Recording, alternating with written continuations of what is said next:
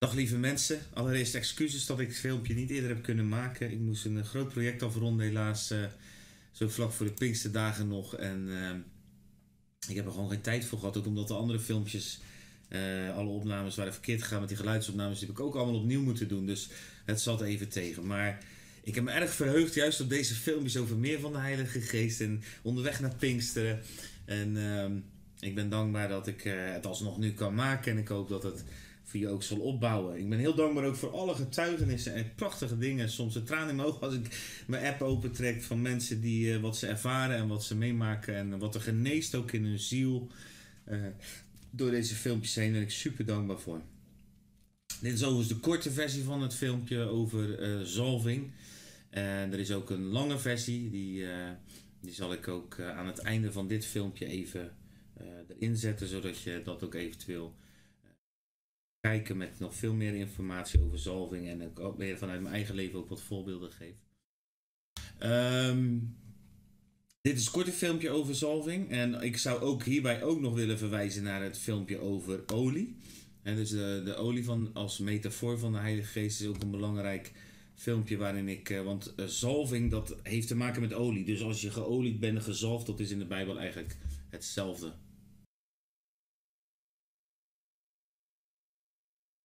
En um, we gaan het hebben over zalving. Dus uh, um, even naar het begin. Je, je bent christen en zo worden wij al 2000 jaar genoemd. Sinds uh, in antologie werden we voor het eerst christenen genoemd. Daarvoor waren we mensen van de weg, maar vanaf dat moment christenen. Dat is ook een prachtige naam, hè, want dat, daarmee dragen we de naam van onze Heer Jezus Christus. Dat woordje Christus, hè, dat is het Grieks voor Messias. En dat betekent gezalfde. Jezus de gezalfde. En um, dat jij dus christen wordt genoemd, dat betekent dus ook gezalfden. Dus wij zijn mensen die gezalfd zijn.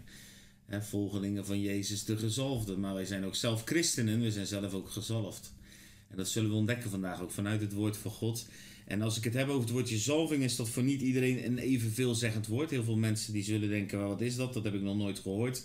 Uh, het is ook geen woord wat in de Nederlandse taal natuurlijk heel veel voorkomt uh, buiten dan uh, de kerkelijke kringen. En dan ook maar alleen maar sommige kerkelijke kringen denk ik waar dat woord wat meer gebruikt wordt. Maar het woordje zalving, en de gezalfde wat dus afkomt van Christus, de christenen.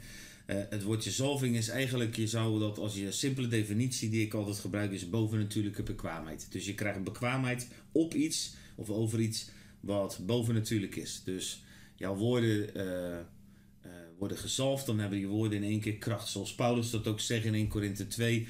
Dan zegt hij, ik ben uh, gekomen niet met wijsheid en grootheid van woorden of meeslepende woorden, maar met kracht. En die woorden hadden dus kracht, want Paulus was wel iemand die het woord bracht. Hè, zo lang zelfs dat er iemand uit het raam viel af en toe. Um, maar zijn woorden die waren gezalfd door God. En dat kan, hè? dus je woorden krijgen kracht doordat God die bovennatuurlijke bekwaamheid eraan geeft. Maar dat kan ook met schilderkunst zijn of met wat dan ook. God kan zijn zalving geven. En zijn zalving die op ons rust, en dat zullen we straks ontdekken, brengt ons, in ieder geval maakt ons in staat door dingen te doen die we normaal gesproken niet zouden kunnen doen. En um, dingen te spreken en te brengen die we normaal gesproken niet zouden spreken. Nou, hoe zit dat met die zalving? Kan je daadwerkelijk ook zeggen dat iedereen die christen is gezalfd is?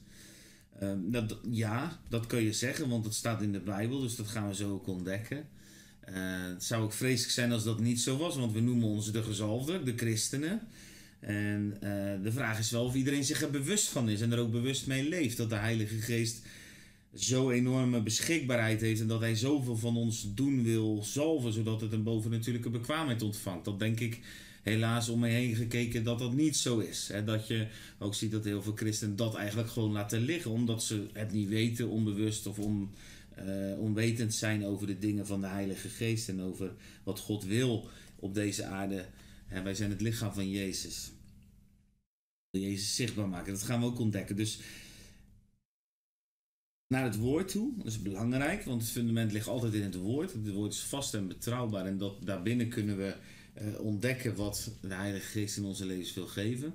En als je dan gaat naar 2 Korinthe 1 vers 20, 2 Korinthe 1 vers 20, dan, um, dan gaan we daar naar vers, uh, sorry, 2 Korinthe 1 vers 20 en 22. En er staat dit. Immers, zoveel beloften van God als er zijn, die zijn in hem ja en amen tot verheerlijking van God door ons. En hij die ons met u bevestigt in Christus en ons gezalfd heeft, is God, die ons ook verzegeld heeft en het onderpand van de geest in onze harten gegeven heeft. En dus de beloften van, Christ, de beloften van God zijn ja en. Klaar, duidelijk. God is betrouwbaar. Er is niets om daarover te twijfelen. Maar waarom zijn ze ja en amen? Niet ten eerste voor jouw goed. Niet per se om jou al, al te voorzien in alles wat je uh, wil. hij voorziet wel altijd in alles wat je nodig hebt, niet altijd in alles wat we willen. Nee, maar het is ook geen. dus daar gaat het ook niet om. Het gaat juist om de verheerlijking tot verheerlijking van God door ons. Dat is het grotere doel. Hij geeft zijn beloftes, die zijn ja en amen betrouwbaar, tot verheerlijking van God door wie? Door ons, door mij, door u. Hoe geweldig is dat? Wij zijn dus uitverkoren door God om Hem te verheerlijken hier op aarde. Dat hoeven we niet zelf, dat kunnen we zelf ook niet eens, want we zijn stof. We zijn helemaal niet in staat om zulke grote dingen te doen. Dus heeft Hij ons bevestigd in Christus en ons gezalfd. In Christus zijn we dus bevestigd, dus we hebben een mandaat gekregen, zou je kunnen zeggen, voor die roeping. En Hij heeft ons gezalfd. Dus we hebben zowel het mandaat gekregen als ook de, de tools, wat we nodig hebben, de bekwaamheid om die roeping ook uit te voeren. Ik heb, dus, ik heb ook al lang een filmpje, hier kan ik er iets dieper op ingaan. Maar dus hij heeft ons dat gegeven wat we nodig hebben. En hij heeft ons die roeping gegeven. En die zalving geeft hij dus om, om uiteindelijk zichzelf, God te verheerlijken. Jezus te verheerlijken. De Heilige Geest zal ook altijd de schijnwerper richten op Jezus op, in deze wereld. Dus die zalving, die bovennatuurlijke bekwaamheid wil hij ons geven. Zodat God verheerlijkt wordt.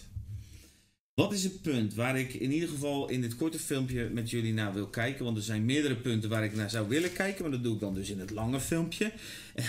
ik zeg dit ook even tegen mezelf. Het is lastig soms om uh, dingen te laten liggen. Ik hou van balans, dus ik vind het altijd belangrijk om veel verschillende aspecten van iets te belichten. Dat doet het woord ook, denk ik. En ik denk dat dat in onze tijd soms lastig is. Um, omdat mensen graag uh, ja, dingen kort willen ontvangen. Maar ja, soms is het gewoon niet anders. Dan moet je verschillende aspecten van iets bekijken. Maar als we even kort naar deze als we het even kort houden bij die zalving. Dan wil ik met jullie kijken naar. Ik, hè, we hebben net 1 Korinthe, uh, 2 Korinthe 1, vers 20 tot 22 gelezen. Waarin staat dat wij in Christus verzegeld en gezalfd zijn. Um, bevestigd en, en gezalfd zijn. En dan wil ik met jullie ook kijken naar hoe dat in het leven van Jezus ging. Want dat is denk ik heel belangrijk om te begrijpen wat die zalving is en wat die zalving doet.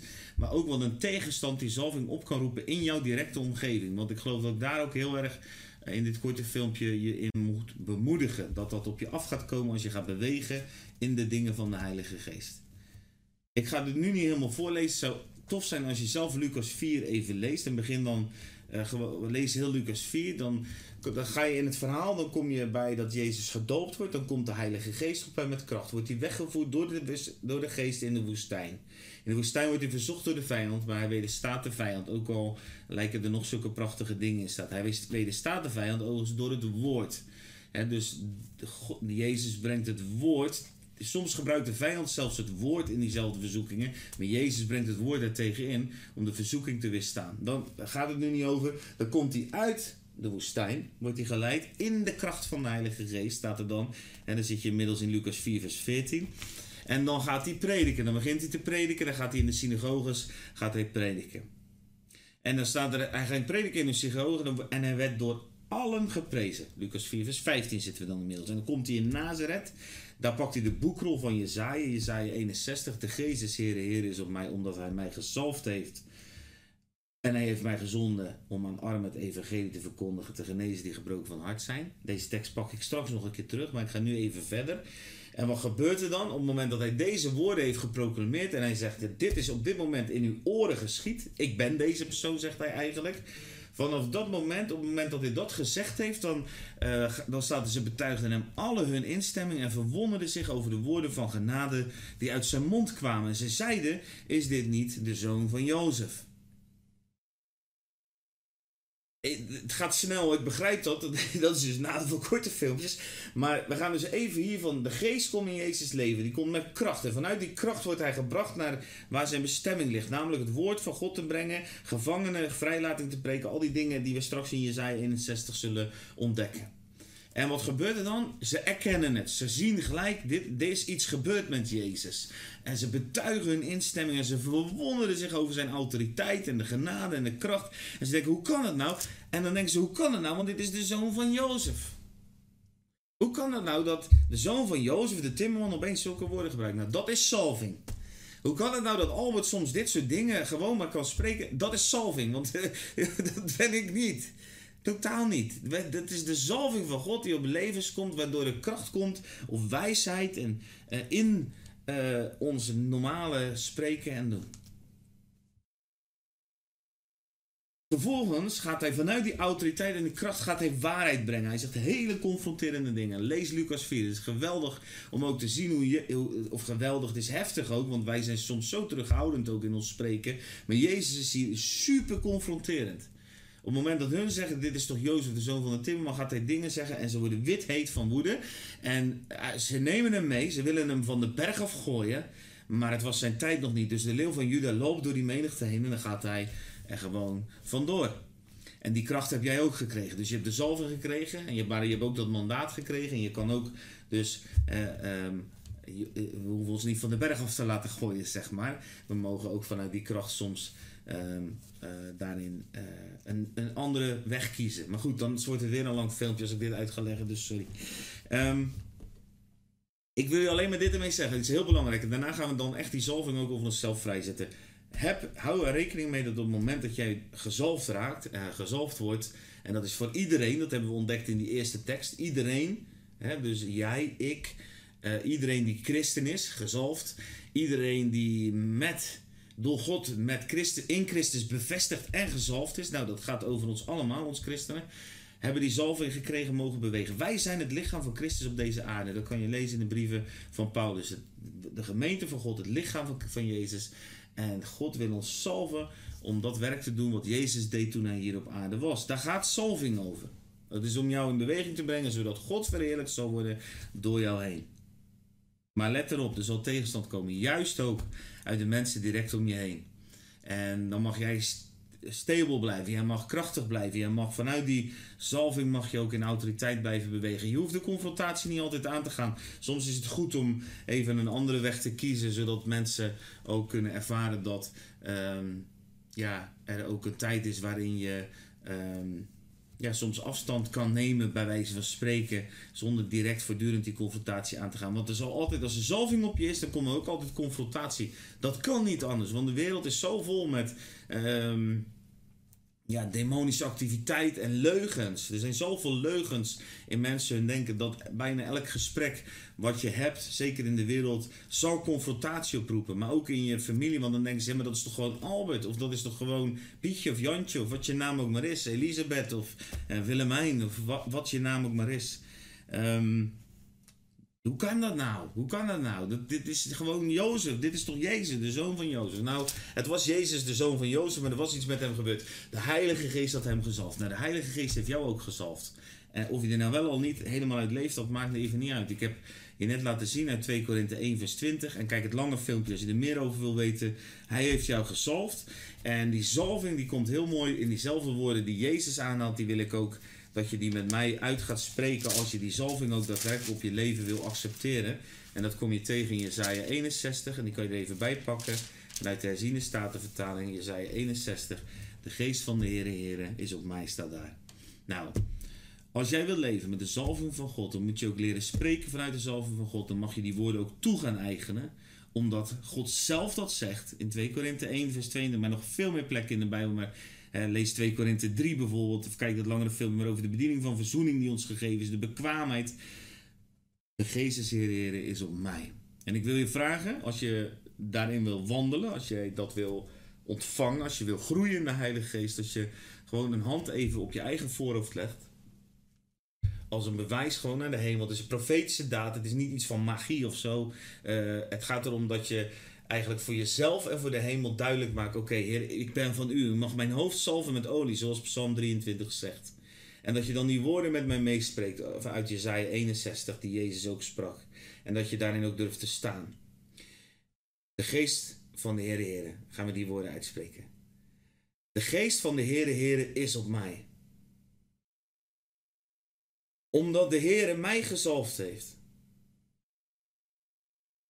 Om een blijde boodschap te brengen aan de zachtmoedigen. Hij heeft mij gezonden om te verbinden. De gebrokenen van hart. Om voor gevangenen vrijlating uit te roepen. En voor wie gebonden zaten, opening van de gevangenis. En om uit te roepen, het jaar van het welbagen van de Heer. Amen. Dat is de zalving die op jou rust, dat is de zalving die op mij rust, dat is de zalving die ons bovennatuurlijke bekwaamheid geeft om de dingen te doen die God van ons vraagt. Ik zegen je daarin.